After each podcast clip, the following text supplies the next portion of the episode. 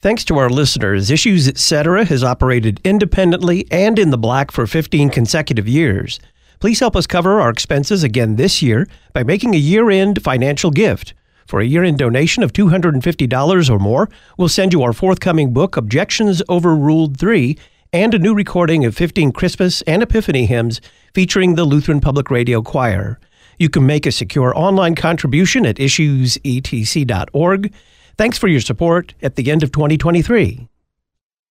The new teachings about marriage and human sexuality are an assault on creation itself. God made man in his own image, male and female, he created them. It is an assault on that created reality. Think of sin like a cancer on God's creation. It corrupts and distorts and destroys. God didn't create it. Adam's disobedience brought sin into the world. Are we looking forward to the day when our flesh and all the sinful desires of the flesh will finally be gone? Well, we have to always be longing for that day when, when the flesh will be put off and we'll be totally made new. Literally, folks, Advent is where we find ourselves in this age. We are a people waiting for the end, waiting for the appearing of our King. Families putting up their manger scenes from the outdoor nativity store. Love, Issues, et cetera. Such a popular teaching in pop Christianity that God has a big vision for your life. It's completely unique to you. It's up to you, though, to figure out what it is, and it's also completely up to you to loosen up God or enable God to make that vision come to pass. That is essentially the message that many Christians are getting in pop Christianity, Sunday in and Sunday out. Welcome back to Issues et cetera, coming to you live from the studios of Lutheran Public Radio in Collinsville, Illinois. Thanks for tuning us in. I'm Todd Wilkin. Joining us for This Week in Pop Christianity today, Nicole Crank's sermon, Seven Keys to Bigger Success. Pastor Chris Rosebrough, he's pastor of Consfinger Lutheran Church in Oslo, Minnesota, creator and host of the YouTube channel, Fighting for the Faith. Chris, welcome. Thanks for having me back, Todd. Tell us about the Crank family. David Crank, famously his father was a uh, Pentecostal Word of Faith preacher, and he inherited his father's ministry there in Saint Louis. In fact, uh, I, isn't he like one of your neighbors or something? Uh, but uh, all of that being said, he inherited this ministry from his father and has since really kind of built it into a, a far bigger ministry. He's taken their ministry on, uh, onto television, is notable online, and they have multiple campuses now. And most notably, they have a multi-site campus in South Florida. And so within the Crank family, and this is kind of a thing within Pentecostalism, churches are like heirlooms. And so they get passed down from father to son and father to son. And nowadays they don't have a problem with women preachers. So oftentimes, you know, fathers to daughters. And so the heir apparent is the son of David Crank. He makes regular appearances uh, down there in uh, Saint Louis at Crank Ministries, and uh, it's called Faith Church in Saint Louis. And so, yeah, this is a, an interesting thing going on there. So how do you explain that family dynasty phenomenon in pop Christianity? We got Charles Stanley, Andy Stanley, John Osteen, Joel Osteen, and then we could probably name a half dozen others. In some cases, the apples are falling rather far from the tree, but how do you explain this dynasty of ministries? So within Pentecostalism, there is a proclivity to having a cult of personality, whereas in confessional Lutheranism and historic Christianity, men wear a uniform for the purpose of making them interchangeable with the next guy who comes along, because it's been a while since Christ ascended, and so human beings wear out and die. And so you have to fill the pulpit. And so the, the standard way in which we do this is we want men to be interchangeable. So if Christ continues to tarry and I either retire or die in the pulpit, the idea then is, is that the guy that comes after me, uh, he shouldn't be my son. He should be somebody who's studied and showed himself approved and who preaches the same gospel that I preach and wears the same uniform, so visually we look the same. But in Pentecostalism, they are very much into this idea that people have anointings. And they believe in something called generational curses, but they also believe in generational anointings. So if you've uh, grown up outside of the church and your father was a drug addict and an alcoholic and a womanizer, then you're going to grow up to become an alcoholic, a drug addict, and a womanizer because of generational curses. This is how they think. And so when on the positive side of it, they legitimately believe that if somebody has a, a special teaching anointing, that the, the unction of the Holy Spirit is really on that person, then their their progeny, they believe, receive that same kind of blessing, like as the opposite of the curse. And so it's very, very common that father who had a notable ministry, one of his sons comes up and fills his place. And the churches just legitimately carry on as if they're family heirlooms, but it has something to do with their theology and this proclivity towards cults of personality. They, the, the, the, the fiery preacher who's really bringing it, they want their son to do the same, and he'll oblige them if they pay him properly. And that's generally how this goes, unfortunately. So we're going to hear from David Crank's wife, Nicole Crank. How do evangelicals justify women teaching men during worship? So, sadly, within evangelicalism, they have bought into a form of egalitarianism, and it's generally argued not from biblical texts. They'll say that, listen, the, the biblical texts that give prohibitions against women, these are cultural, this has something to do with the ancient world, it's not an ongoing thing. Plus, you know, just like Esther, who was made for a time like this, how are we to deny that Nicole Crank, who clearly God has given a special teaching gift to, how are we to deny her from being able to exercise this teaching gift? Because clearly she was made for a time like this. This is legitimately how they argue. I would note something interesting has recently happened within evangelicalism, and that is a fellow by the name of Mike Winger, who is a YouTuber. He, over the past year, has been doing in-depth study on the question of, does the Bible forbid women from preaching and holding authority over men? And he initially made it very clear that he wanted to be an egalitarian, but as he studied the text, he couldn't bring himself to agree that egalitarianism is actually congruent with what the biblical text says. And right before the Thanksgiving holiday, he put out a twelve-hour-long video teaching on Second Timothy chapter two. And it's a fascinating listen from a man who was open to the idea of having women preaching, and now the biblical texts have arrested him and brought him to heel, if you would. But uh, I would note he's completely out of line with the mainstream evangelicalism right now and mainstream charismania. But that's a notable thing at this point. What do we expect to hear from Nicole Crank regarding the seven keys to bigger success first? Okay, we should note that we could tell by the name of the sermon that this is already going to be a train wreck. And the reason being is because Scripture nowhere gives seven keys for your life to be successful. So we're already now outside of the realm of sound biblical exegesis, just in the title.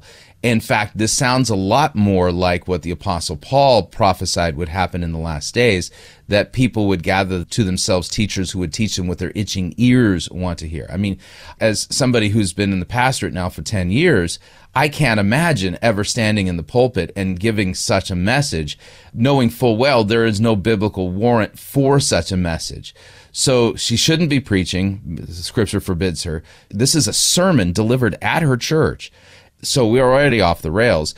But what she's going to do is she's going to start by invoking and kind of sort of giving us some parts of the account of the woman at the well in the Gospel of John, the woman of, uh, in Samaria. And so we're going to let her at least set the stage for her sermon, because this legitimately is the core central text for the entire sermon. The title of my, of my message is How to Shrink Your Vision to Make Your Success Bigger. How to Shrink Your Vision to Make Your Success Bigger. And I'm going to actually yeah, change the title just a little bit for church this weekend. Is that okay, Faith Church? It's How to Shrink Your Vision to Make Your Harvest Bigger. And I'm pulling this out of John four, and in John four thirty-five, that's the scripture I want to start with. It says, "Do not say, there are still four months until harvest. Hmm. Behold, I say to you, says Jesus, lift up your eyes and look at the fields, for they are white with harvest. So to actually get the context of this scripture, like when did Jesus start saying that? What were the disciples doing? Where were they? This John four is where they were talking to the woman at the well. If y'all don't know my girl, the woman at the well, I've done enough research to actually find out her name. She's not some nameless, imaginary, made-up story woman. Her name is Fotini.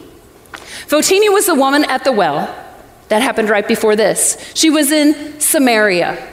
Samaria was, I don't know, the, the Jews hated the Samaritans. The Samaritans hated the Jews. Uh, they were at war all the time. The Samaritans actually at some point sacrificed Jewish children to their pagan gods. Like, they did not get along. So Jewish people did not talk to Samaritans.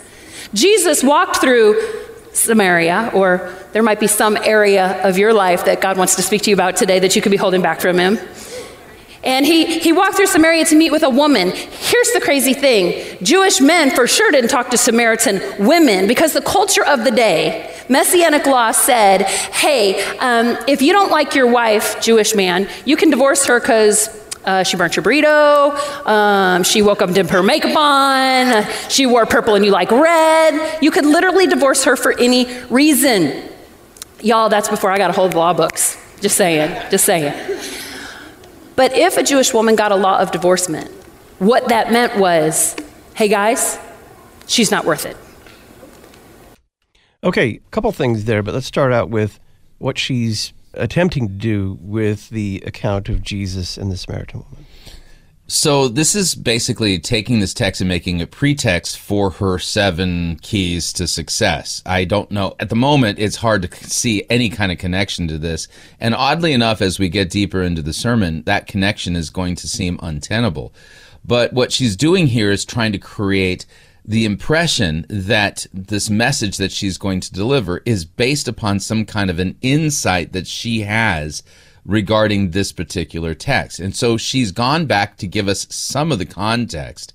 And in so doing, she's made an actual obvious error. And let me explain. So we'll start with the fact that she has identified the name of the woman, Fotini. Now, that's not one hundred percent agreed upon. That is, however, a tradition within the Eastern Orthodox Church. The Eastern Orthodox Church has named her Fotini, and so, you know, they refer to her as that. Whether or not that's actually the case, that's up for some pretty good, rigorous academic debate. But the thing that she's doing at this point is she's not reading out the text. She's doing a lot of explaining about Fotini and how she thinks this all works, and she's given us some correct information about how the culture works among the Jews, but she's forgotten an important thing. Where she talks about Jewish culture, she also needs to recognize that this text makes it clear that this woman is not a Jew. She is a Samaritan. So whatever culture exists among Jews of this time, that is not the same culture that she has. That would be like saying modern day Jews have the same culture as Palestinians who live in the West Bank. They don't. They are in close proximity to each other, but they have different religions. They have different religious texts. They have different rules and, and commandments that they follow. So her comparing, you know, her marriage situation to the uh, the rules of, that Jews are made to follow at this time, that doesn't make any sense because Samaritans legitimately have a different way of ordering such things. And as a result of it, what she's doing is she's engaging in a Bible-twisting technique called eisegesis. She's reading things into this text that are not there so that this text would then make the point that she wants it to make rather than the point that it makes. And sadly, this is one of the most amazing texts in all of Scripture. And I lament, it is actually painful to hear somebody butchering this passage the way that she's doing, because this is a beautiful example of Christ's love for his bride, the church, which sadly the folks there at Faith Church Saint Louis are not even going to remotely be aware of. because of the way this woman is completely mishandling this text. Pastor Chris Rosebrough is our guest. It's This Week in Pop Christianity. We're listening to Nicole Crank's sermon, Seven Keys to Bigger Success. She just tossed out something there that you're holding back something in your life from God. What did that mean?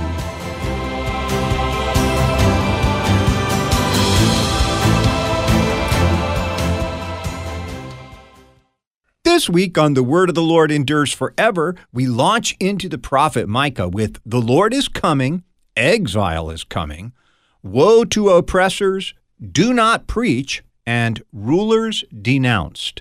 Join me, Pastor Will Whedon, for The Word of the Lord Endures Forever, your daily fifteen-minute verse-by-verse Bible study on demand. Listen at the word endures dot org or on your favorite podcast provider. The Issues Etc. Book of the Month for December uses detailed illustrations and rhyming text to tell the story of Jesus' birth. It's titled N is for Nativity. This new hardcover children's book is published by Concordia Publishing House. Their phone number, one eight hundred, three two five, three oh four oh, or learn more about N is for Nativity at issues e t c dot org.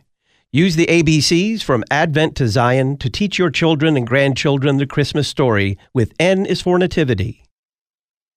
Grace, faith, Scripture, and Christ alone. You're listening to Issues, et cetera. Psalm one forty-four one. Blessed be the Lord my rock, who trains my hands for war and my fingers for battle. Those serving in the armed forces want L C M S chaplains. We need courageous pastors to bring the gospel and sacraments to those protecting our nation, along with wise counsel and the peace found only in Christ Jesus. If you are between the age of twenty-six and forty-three and have a heart for ministry in the armed forces, call three one four, nine nine six, one three three seven or email l c m s chaps at l c m s dot org. Our Christian faith is under constant attack, and we must be proactive in keeping our children in the church. At Faith Lutheran School in Plano, Texas, we believe that an education rooted in God's Word is one that stands against the very gates of hell. Nothing in this world is more important. Offering a rigorous classical Lutheran education, we provide in-person and live online remote learning opportunities for preschool through grade twelve. To learn more, visit f l s plano dot org, f l s plano dot org.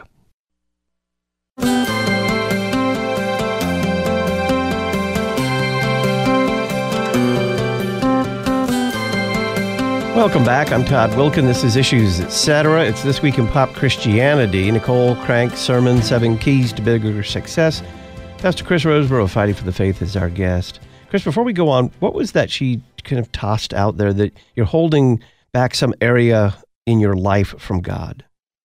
So this is uh, what I call narcissism, and uh, this is where we read a biblical text, and the primary assumption goes something like this. When I'm reading a biblical text, these are examples of people who are having the same kinds of challenges in finding their destiny and vision and purpose like I am. And so I'm going to find keys to achieving the blessed life or the, the purpose that God has, has for me by looking at how other people in biblical texts have experienced it. And so what happens is, is that you read a text like this, and the, without even taking a breath, within the same breath that they had just taken, they immediately switch the subject from what they're reading to you and to I. Now, there are ways in which you can take a biblical text and note that the people and the stories in there serve as an example to us. But you can't find that example without first determining what the main thrust of the passage is. What is it about? Why is this recorded in Scripture? And what is it that we should really legitimately be focused on? And we have to know all of that before we can begin. So then how then might this serve as an example to us? And the reason I say that is because the Apostle Paul makes it clear that the stories found in the Old Testament, that the people who died because of their sin, that they serve as an example to us. And Paul makes it very clear that some of them engaged in sexual immorality, and twenty-five thousand of them died in a day. So they serve as a warning to us. They serve as an example. But here you're going to note their assumption is, is that you can just switch the subject from the text to you without really determining what's going on here. And so this is a mistype of application. It's an invalid form of application of a biblical text when it comes to us. What's next? Okay, you know, she's kind of set the stage here. We've learned a little bit about Fotini. And watch where she goes now, because she's going to really kind of key in on Fotini. But again, she's not reading the text. And watch how she ends this particular soundbite. So when we read about this woman who was divorced five times, sometimes I hear it said, mm, you heard about her. She was just she was just around. She did all the things. When actually, for her to get married five times, something that historians say about her is Fotini was most likely gorgeous. That's why men would risk it on her. What are we talking about, P N? We're talking about harvest. Can you hang with me? We're talking about vision. Can you hang with me? So she was most likely gorgeous. That's why guys would chance it on her. But she kept getting divorced. Why? Well, she must have been not been a woman of character. Well, historians would say she was likely a woman of character because even with that divorcement once, twice, three times, another guy would say, I want to give it a try. So they say most likely she was a beautiful, infertile woman. And if you didn't give a man a legacy, you were a worthless dog. So she kept getting divorced for reasons she couldn't control. I'm talking about the vision for your life and the harvest you don't see coming. So she goes to the well during midday because nobody is at the well midday, but she does. She goes to the well midday, and when she goes there, she sees Jesus. And here's the crazy thing. Rabbis would not talk to women about theology, period. It was actually, in the rabbinic law, it said, better the Torah to be burned than to be read to a woman. So Jesus is talking to a Samaritan, divorced five times woman, about theology. What's he doing? Why is he doing it? And what did he see? He obviously saw something that nobody else saw. And he did say, so you're living with the sixth guy now. And they say, if you do, if you read up on Jewish culture and tradition, she was probably living with the town drunk who didn't get married, but that's a place for her to sleep so she wouldn't be homeless. So she was getting beat up, most likely, just so she had somewhere to sleep. So he goes to her and he gives her a living water, a thirst, a salvation that she didn't see coming out of anywhere, a purpose and a value. And this five times divorced woman that nobody else would talk to became the first evangelist to win a city with the name of Jesus Christ. Come on, somebody give Fotini a hand. So, Chris, obviously people are free to speculate as to the particulars of this woman's life, but is any of that in the text? No. None of that is in the text. And you'll note there was some very overt tones of feminism there, kind of down with the patriarchy, painting her out to be a victim of toxic patriarchy and men who just put her away because she was infertile. But the text doesn't say anything like that. And so if, if for a, a deeper study on this, I, I would point people to uh, Pastor Will Whedon's uh, handling of this text in The Word of the Lord Endures Forever. I mean, he does a wonderful job. But I would note that Pastor Whedon has added his voice to the Church Catholic and how they have handled this text. And he begins by pointing out where a lot of people point out that there's something deeper going on in this passage, because here you have Jesus meeting a woman at a well, and this invokes some very good Old Testament stories. And we remember that when Abraham sent his servant to go find a wife for Isaac, that he first met Isaac's wife, Rebekah, at a well. And then Jacob, he met his uh, his beloved Rachel at a well. Moses met his wife for the first time at a well. And so there's, if you know your Old Testament, there's some important things going on here. And there legitimately is a bridal theme here that has to deal with the bride of Christ. Not that this woman is herself the bride that Jesus is looking for, but instead she is part of the true bride that Christ is seeking and loves and will lay down his life for. She's part of the bride of Christ, of those who believe in Jesus. And so when Jesus finds her, we find her coming to the well at noon, because that's a time when she could avoid the scrutiny and the scowls and the jeers and the rude words of other people in town who legitimately would have had a very low opinion of her. Five times divorced, living with a man. Even Samaritans had a moral standard, and this woman didn't live up to it, and she didn't want to hear it. So this is why she appears at this time. It just happens to be the time when Jesus is there. And so Jesus asks her for something to drink, and this woman is surprised that he would do such a thing because Jews don't have dealings with Samaritans. And then in John four, Jesus, at verse ten, Jesus answered her, "If you knew the gift of God and who it is that is saying to you, 'Give me a drink,' you would have asked him, and he would have given you living water." What a kind response from Jesus. And you'll note, in his kindness, he's not interested in inciting the old hatred and rhetoric and debate with the Samaritans. Instead, he's referring to himself. If you knew the gift of God, Jesus is the gift that God the Father has sent for her, for her to be forgiven. For all who cry out to Jesus will have their sins forgiven. Anyone who believes in him will not perish but have eternal life. And so this is a beautiful account here of the kindness, the mercy, and how Christ himself is out there to seek and save the lost, including Samaritans. And so the woman doesn't understand. She's thinking of like physical water. And she says, "Sir, you have nothing to draw water with. The well is deep. Where do you get that living water? Are you greater than our father Jacob? He gave us the well and drank from him itself, and as did his sons and his livestock." And Jesus said to her, "Everyone who drinks of this water will be thirsty again, but whoever drinks of the water that I will give him will never be thirsty again. The water I give him will become in him a spring of water welling up to eternal life." And that's his desire for her, despite all of her failed marriages, despite the fact that she is adulterously living with another fellow right now. Christ's desire for her is that she would have eternal life. And you can even think there's some overt kind of baptismal references here, because it's in baptism that our sins are washed away, and Christ sanctifies his bride, the church, by washing away her sins and clothing her in righteousness and in his splendor. This is the subtext to all of this, and you'll note then all of this is focusing us on Christ. And the woman who this sinful woman is, she's an idolater. She is somebody who worships falsely. She is sexually immoral. We know this from the fact she's living with a guy, not in marriage. And we don't know the details of why she was divorced. That doesn't matter. Christ comes to seek and to save the lost.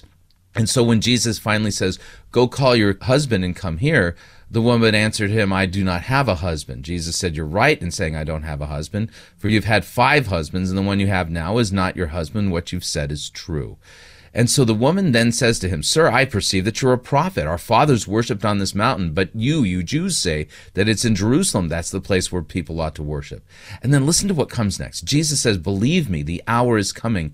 Neither on this mountain nor in Jerusalem will you worship the Father. You worship what you do not know. We worship what we do know, for salvation is from the Jews.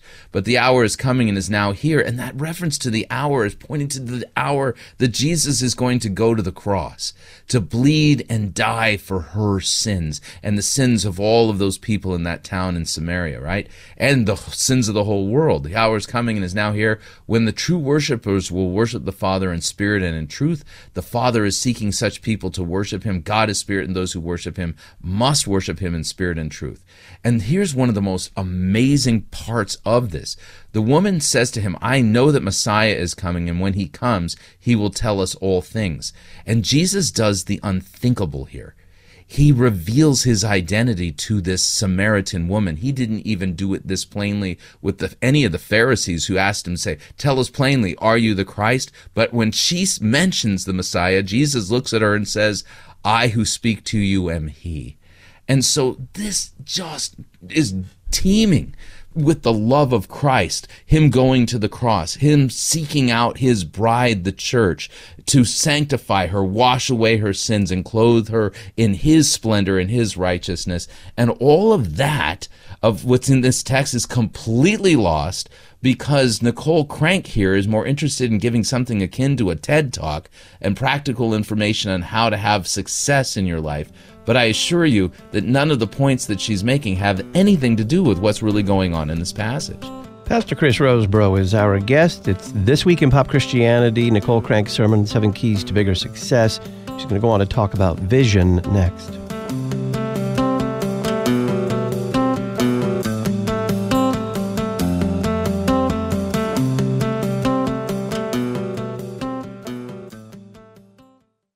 How can conspiracy theories become a form of idolatry? I've written a column for the latest Issues Etc. journal titled, Yes, Elvis Is Dead, But God Is in His Heaven, A Pastoral Response to Conspiracy Theories. We'll send it to you for free. Just click the red journal subscription button in the right-hand column at issues e t c dot org. In the Wittenberg Trail feature, Julie Stiegemeier writes about her path from Methodism to Lutheranism. The free online Issues Etc. journal, issues e t c dot org. This fallen creation is bested by tornado, hurricane, flood, pandemic, and more. L C M S Disaster Response helps our congregations, their pastors, and other church workers to reach out to their members and neighbors with mercy which flows from Christ's altar. We offer quality volunteer training, help for congregational readiness and response, and disaster grant funding. To learn more, visit l c m s dot org slash disaster. That's l c m s dot org slash disaster. Luther Academy provides additional theological education for our mission partners around the world, specifically pastors who are asking for additional education but do not have the necessary resources in their own church bodies. By donating to Luther Academy today, you will be supplying food, housing, books, professors, and travel for Lutheran pastors who attend our conferences. To learn more about Luther Academy and how you can donate today, visit luther academy dot com. luther academy dot com. At Memoria Press, the Simply Classical curriculum is specifically designed for students with significant learning challenges. This complete program includes everything you need for a school, self-contained classroom, tutoring, or homeschool to make a classical Christian education accessible for any child. To learn more, visit us at simply classical dot com and use the coupon code L P R twenty-four at checkout. Simply Classical, a beautiful education for any child. More topics, more guests, more Jesus. You're listening to Issues Etc. Thanks to the following congregations for standing with us by becoming an Issues Etc. congregational sponsor. Ascension of Christ Lutheran, Beverly Hills, Michigan. Concordia Lutheran, Wilmington, Delaware. Grace Lutheran, Clarksville, Tennessee. Emmanuel Lutheran, Fairview, Texas. Messiah Lutheran, Keller, Texas. Our Savior Lutheran, Westminster, Massachusetts. Redeemer Lutheran, Mandeville, Louisiana. Saint John Lutheran, Paulina, Iowa.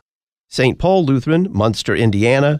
And Trinity Lutheran, Rock Springs, Wyoming.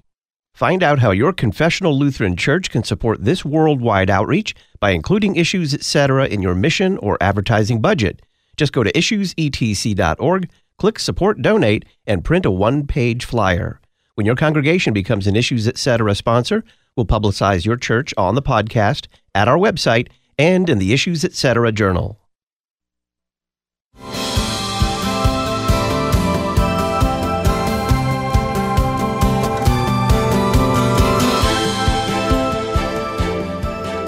Welcome back to Issues Etc. I'm Todd Wilkin. On this Friday, December the first, it's This Week in Pop Christianity. We're talking about Nicole Crank's sermon, Seven Keys to Bigger Success, with Pastor Chris Rosebrough, Fighting for the Faith. What's next, Chris? Well, now that she's uh, told us all to give Fotini a hand, way to go, Fotini. I kid you not, she's about to leave the passage and get into the heart of her sermon and leave it up to you to figure out how John four has anything to do with what she's going to say next. So this happens, and the disciples are there, and they're like, Jesus, what are you doing? And he says to them, hey, don't say it's four months until your harvest can show up. Look into the hills. So they did. And all they saw were Samaritans. What do you mean, look into the hills, Jesus? All we see is something we don't want and we don't even like. He said, look into the hills, for they're white with harvest. I subject to you today that your harvest is probably closer than you think. It's coming in a form that you can't see. And Jesus showed up for you today, just like he showed up at the woman of the well to see something in you and for you that nobody else can see, but he wants to speak a word to you to lose life. Can somebody at Faith Church, all campuses, can you say amen, Florida? Can you say amen, Ferguson? Florida said, come on. Hey, I just want to let you know, Jesus heals. And he's here today to heal your vision so you can see like you've never seen before. Can I get a good amen? I want you to say out loud, say, the harvest is here. So the harvest is here. So point number one I want to give you tonight is you have to make your vision smaller. You got to make your vision smaller. You never hear that, do you? You hear dream, dream big, dream wide, dream, shoot for the stars, you might land on the moon. But I've done a lot of research when it comes to goal setting and when it comes to developing vision. And how many people around here have a job? Say me. And how many of you feel like, okay, you know what? At work, I'm probably at the top twenty percent of people in my office. I'm, I'm coming in on time, I'm showing in, I'm punching in, I'm working hard, I'm doing my job. Actually, I'm doing a lot of other people's job. I'm in the twenty, top twenty percent, say me. Okay, the top twenty percent of the people usually have double the power, double the influence, and double the income of the other eighty percent of the people. And a lot of people, to get to the top twenty percent, they study a little bit harder, they learn a little bit more, they work a little bit longer, they put in a little bit more effort. You ever tried to make your body just a little bit better, so you started working out a little bit more, eating a little bit less, and until you went to Walmart, you got hungry and bought a frozen pizza while you got your eyes checked. Amen? But to get to the ten times, the ten X, you see the top two percent of people have ten times the power, ten times the influence, and many times, ten times the income of the top twenty percent. So how do we get from the woman at the well to how you can be part of the top two percent by working harder? I have no idea. Do you remember Evel Knievel? He once jumped the, the uh, Grand Canyon. The leap in logic here is so wide. I don't even think any member of Evel Knievel's family could jump this chasm. My head is still spinning from how quickly it, we, we took a hard turn to the left and just went off in this completely other direction. I, I think I need to go see my doctor and, and have my neck put in a neck brace. But all that being said, what she did, the technique was actually quite fascinating. She took Jesus's words from John four, where Christ points and says, look to the hills, the harvest is plentiful, right? He's not talking about a harvest regarding your purpose or, or your vision or being successful at work. He's talking about the harvest of souls. And that's a common theme throughout the scripture, talking about the reaping of souls. And at the harvest, the angels come and they separate the wheat from the chaff. It's described as a harvest. Evangelism is like a harvest. Behold, the harvest is plentiful. The workers are few, Jesus says. Pray to the Lord of the harvest that he sends workers into the harvest field. This isn't talking about your purpose or finances or success or being part of the top two percent at your work.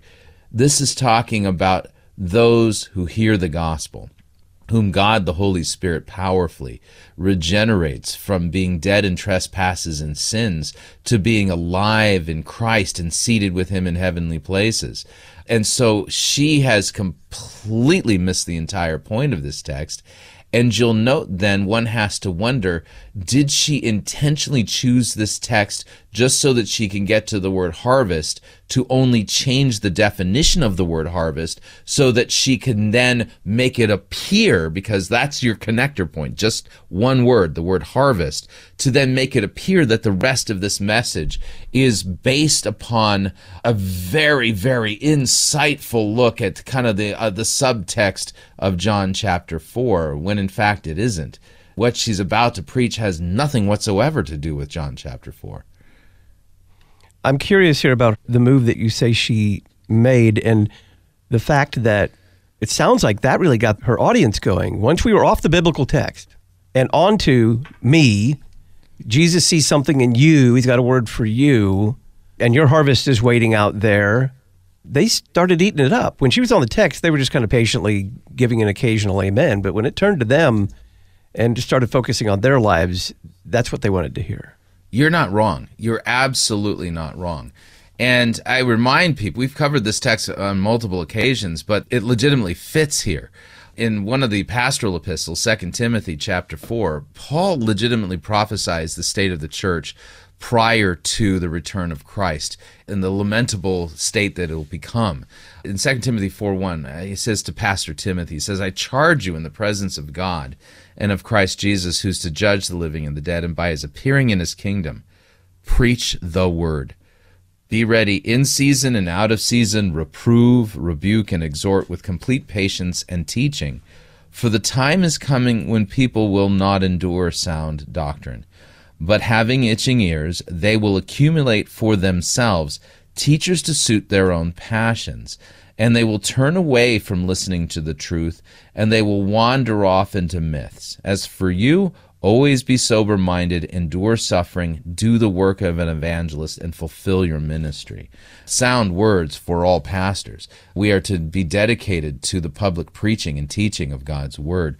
But Nicole Crank here, you rightly pointed out, as soon as she changed the subject and started talking about them, everybody's ears perked up. The clapping got noticeably louder, the amens with a lot more heartiness, because they're not there, and this is the sad part, they're not at Faith Church Saint Louis for the purpose of hearing God's Word rightly exegeted. They are there to have their itching ears scratched, and for the task of the minister in a church like this is to make it appear that the message that they want to hear is what the Bible teaches.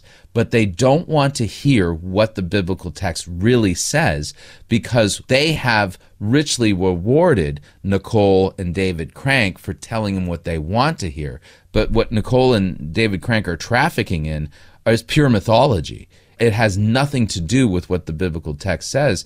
I can't imagine that anybody there at Faith Church Saint Louis would tolerate their church service to begin with a confession of sins and an absolution. They're not there to be reminded of their sinfulness. They're there to be told, God wants you to be successful. God wants you to fulfill your purpose. God is going to give you a harvest, and by harvest, we mean you're going to be wealthy, and you're going to be part of that top two percent. You're going to be the head and not the tail, and God is going to bless you as you're going out. He's going to bless you as you're coming in, and you're going to learn the secrets, the inside secrets of how to have success God's way, because that's what they want.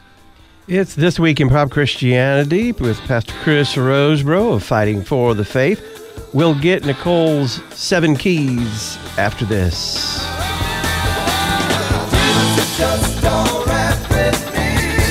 Jesus is just all right, oh yeah. Jesus is just all right with me. Jesus is just all right, oh yeah. Thanks to our listeners, Issues Etc. has operated independently and in the black for fifteen consecutive years. Please help us cover our expenses again this year by making a year-end financial gift. For a year-end donation of two hundred fifty dollars or more, we'll send you our forthcoming book, Objections Overruled three, and a new recording of fifteen Christmas and Epiphany hymns featuring the Lutheran Public Radio Choir. You can make a secure online contribution at issues e t c dot org. Thanks for your support at the end of twenty twenty-three.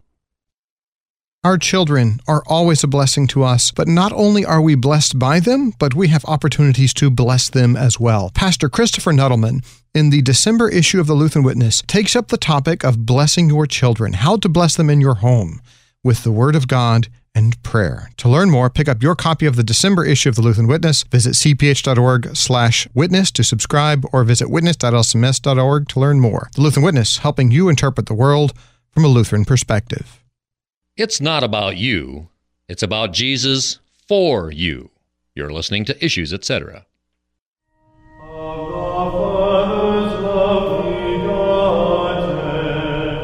Christological. My friends, Jesus comes only for sinners.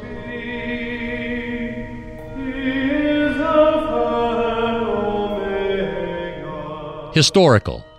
I believe in God the Father Almighty, maker of heaven and earth, and in Jesus Christ, his only Son, our Lord, who was conceived by... Sacramental. Take and eat. This is the true body of our Lord and Savior Jesus Christ, given unto death for your sins. To find a Christological, historical, and sacramental church near you, go to issues e t c dot org and click Find a Church.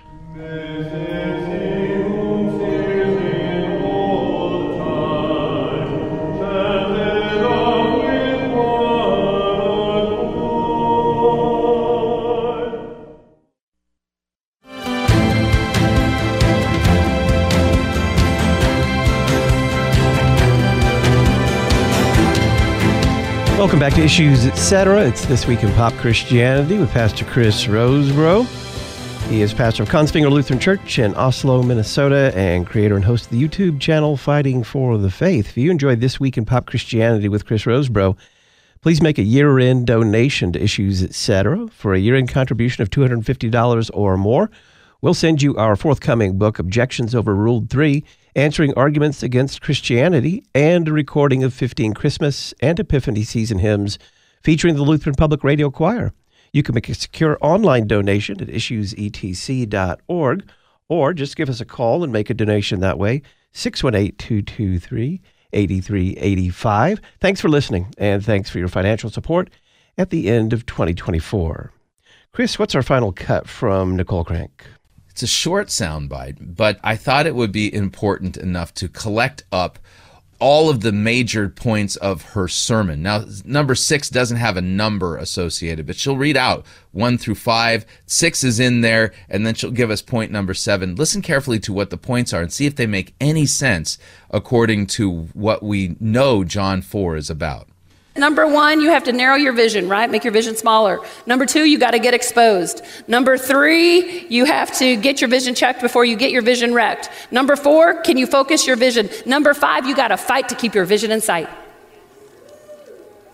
You got to be willing to fight for it. Say, the harvest is here. The harvest is here. You will never achieve what you can't conceive. Wow. Number seven is share your vision to ensure your victory.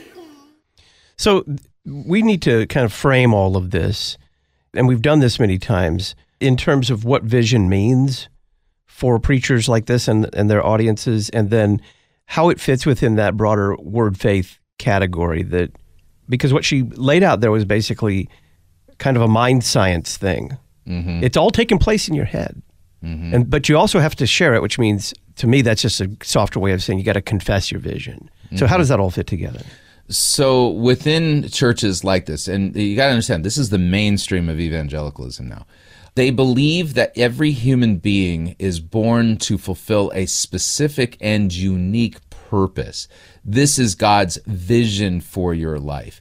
And the thing is, is that when you first become a Christian, you don't know what this is, and then you need to, by your giving, by your obedience, through your sanctification, by your earnestness, and your devotion, you need to be able to earn from God the right for Him to tell you or to reveal to you what His vision is for your life. And then once you have heard the voice of God telling you what the vision is for your life, then you must steward the vision and apply the best practices in order to make sure that that vision comes about. Because for them, a, a terrifying thought would be to stand before Christ on the day of judgment and for Him to say, I gave you a vision for your life. Why didn't you fulfill it? That for them, that's almost equivalent to a mortal sin that could land you in hell. Although they do say if that happens, you'll most likely still make it into heaven, but you'll have regret for all of eternity that you didn't fulfill the purpose that God sent you to earth for. Then the part of achieving this, then, is one of the techniques for achieving it, is through manifesting the vision by speaking it, sharing it with others, confessing it, focusing on it, and making it happen through your faith-filled words. And yes, Nicole and David Crank are both purveyors of the Word of Faith heresy. They are deeply involved in that particular teaching of the Word of Faith. So that's that. When they talk about vision, this is part of a larger tapestry of a central doctrine within their church.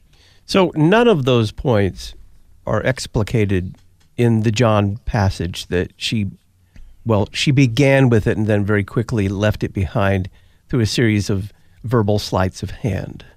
Yeah. The text in John chapter four is about Jesus. In fact, uh, let me say this, all of Scripture is about Jesus. And that being the case, she has completely left Jesus in the dust. Like the thesis statement of the Gospel of John in John chapter twenty says, uh, you know, many of the things Jesus said and taught, but these things are written so that you may believe that Jesus is the Christ and that by believing you might have life in his name. That's the purpose of the Gospel of John. That's the purpose of all of the Scriptures, that by believing and trusting in Christ, we might have life in his name.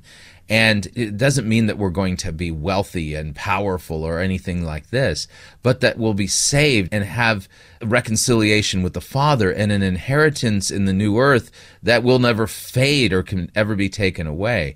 And then the, the daily call of the Christian is the daily repentance that we're called to, and using the power of the Holy Spirit to take off the old man and put on the new and to mortify our sinful flesh. But she's basically turned Christianity into a message of prosperity and temporal benefits and success and things like that and blessings. But again, John four has nothing to do with this. John four is all about the love of Christ for sinful humanity and him seeking and saving the lost. When she says you kind of have to lower your expectations and God's going to deliver big, bigger things, there's also a view of how God works with or how God functions at work there, that he's kind of waiting around, and this we get this a lot from these preachers, God's kind of waiting around for you to think the right thing, mm-hmm. or say the right thing, or do the right thing, and it's not that he's unwilling to do this, he's unable to do anything until you do whatever the preacher tells you to do. Yeah, and oddly enough, there's a, a growing number of scholars who, looking at the deity of the Word of Faith movement and the charismatic churches in the N A R, have come to the conclusion that it's a form of something called open theism. Open theism is a belief that God is not all-powerful. He is not omniscient. He doesn't know the future. And God is very, very much limited, and he needs permission from us to be able to operate in our life and to give us blessings and benefits. And so it all hinges on us basically doing the right thing, but giving God then the authority to be able to make a difference in our life. And that God is not the God of Scripture. It's a very weak and anemic deity who's constantly waiting for you to get the right combination of secret knowledge that you put together in the right way so that he can then finally bless you and make it so that you can do this. And so when she's talking about making your vision and making it smaller, what she's basically telling you to do is you might be good at five different things. You might be good at cooking. You might be good at racquetball. You might be good at uh, at some other things, at, at playing the guitar or whatever. But you need to find that one singular thing that is truly God's vision for your life. And you need to fully dedicate yourself to that thing and let the other things that you're good at fall away so that then you can truly achieve that vision and purpose that God has called you to. Where does this kind of theology lead? Because I mentioned before the apple, in these cases of these dynasties, falling quite far from the tree. If you look back, even I went to actually watch David Crank Senior preach one time thirty-five years ago. And it's amazing to see how much things have changed. David Crank was word faith, hardcore word faith. In the era, thirty-five years ago, it was the thing. And that's still at work here in the theology of the church that they inherited. But there is something different about this. There is something that's moving away, not from word faith, but even moving farther away from scriptural teaching. Because at least David Crank Senior was trying to preach the Bible. Yeah, where does this go? Where does this lead? So the Scriptures describe false teachers as wandering stars. It's uh, that's a fascinating way to describe them. Jude describes them as wandering stars, as waterless rain clouds, and things like this. And then it also describes false teachers as going from bad to worse. So the generation that David Crank is a part of, that second generation of Word of Faith folks, they do not make as much effort, if any effort at all, to basically make their doctrine look like uh, that it's actually biblical. They've become very secular is the best way I can put it. It's it's a form of liberalism, but it's a weird form because it appeals to Republican conservatives and things like this. But if you were to think of the E L C A as like the world from the left perspective coming to the church, what David and Nicole Crank represent is the world coming into the church from the right wing. And so it's a flag waving, God bless America, we affirm the scriptures, but we don't ever read them kind of thing. But it's as secular as it gets. And as a result of it, they don't even recognize how far away they are really from the kingdom of God or from sound biblical doctrine. And they'll say, well, we're not those liberals. We don't deny the scriptures. They don't deny it overtly, but they deny it in action. They deny it by refusing to hear it and not tolerate it being preached. And so they go from bad to worse. And so what David and Nicole Crank are really good at is mimicking back to the right-wing culture, the secular culture within the United States, what they want to hear. And basically, it's just a worldly church. It's as worldly as the E L C A. It's just worldly on the right wing. Pastor Chris Rosebrough is pastor of Consfinger Lutheran Church in Oslo, Minnesota. He's creator and host of the YouTube channel, Fighting for the Faith. You'll find a link to Fighting for the Faith at issues e t c dot org and click Talk On Demand Archives. Be sure to subscribe to Chris's YouTube channel. Chris, thanks. Thank you, Todd. Issues Etc. has been brought to you in part this week by Concordia Theological Seminary, Fort Wayne, Indiana. For more information on studying for the vocations of pastor or deaconess, visit c t s f w dot e d u or call one eight hundred, four eight one, two one five five. Forming servants in Jesus Christ who teach the faithful, reach the lost, and care for all. Concordia Theological Seminary, Fort Wayne, Indiana. Next week on Issues Etc., we'll have Pastors Brian Wolfmiller and Brian Ketchelmeyer respond to your unanswered Bible questions. We will find out why Doctor Jordan Cooper isn't Roman Catholic, and we'll continue our series Kids Have Questions with Pastor Jonathan Connor. I'm Todd Wilkin. Go to church on Sunday. Thanks for listening to Issues, et cetera.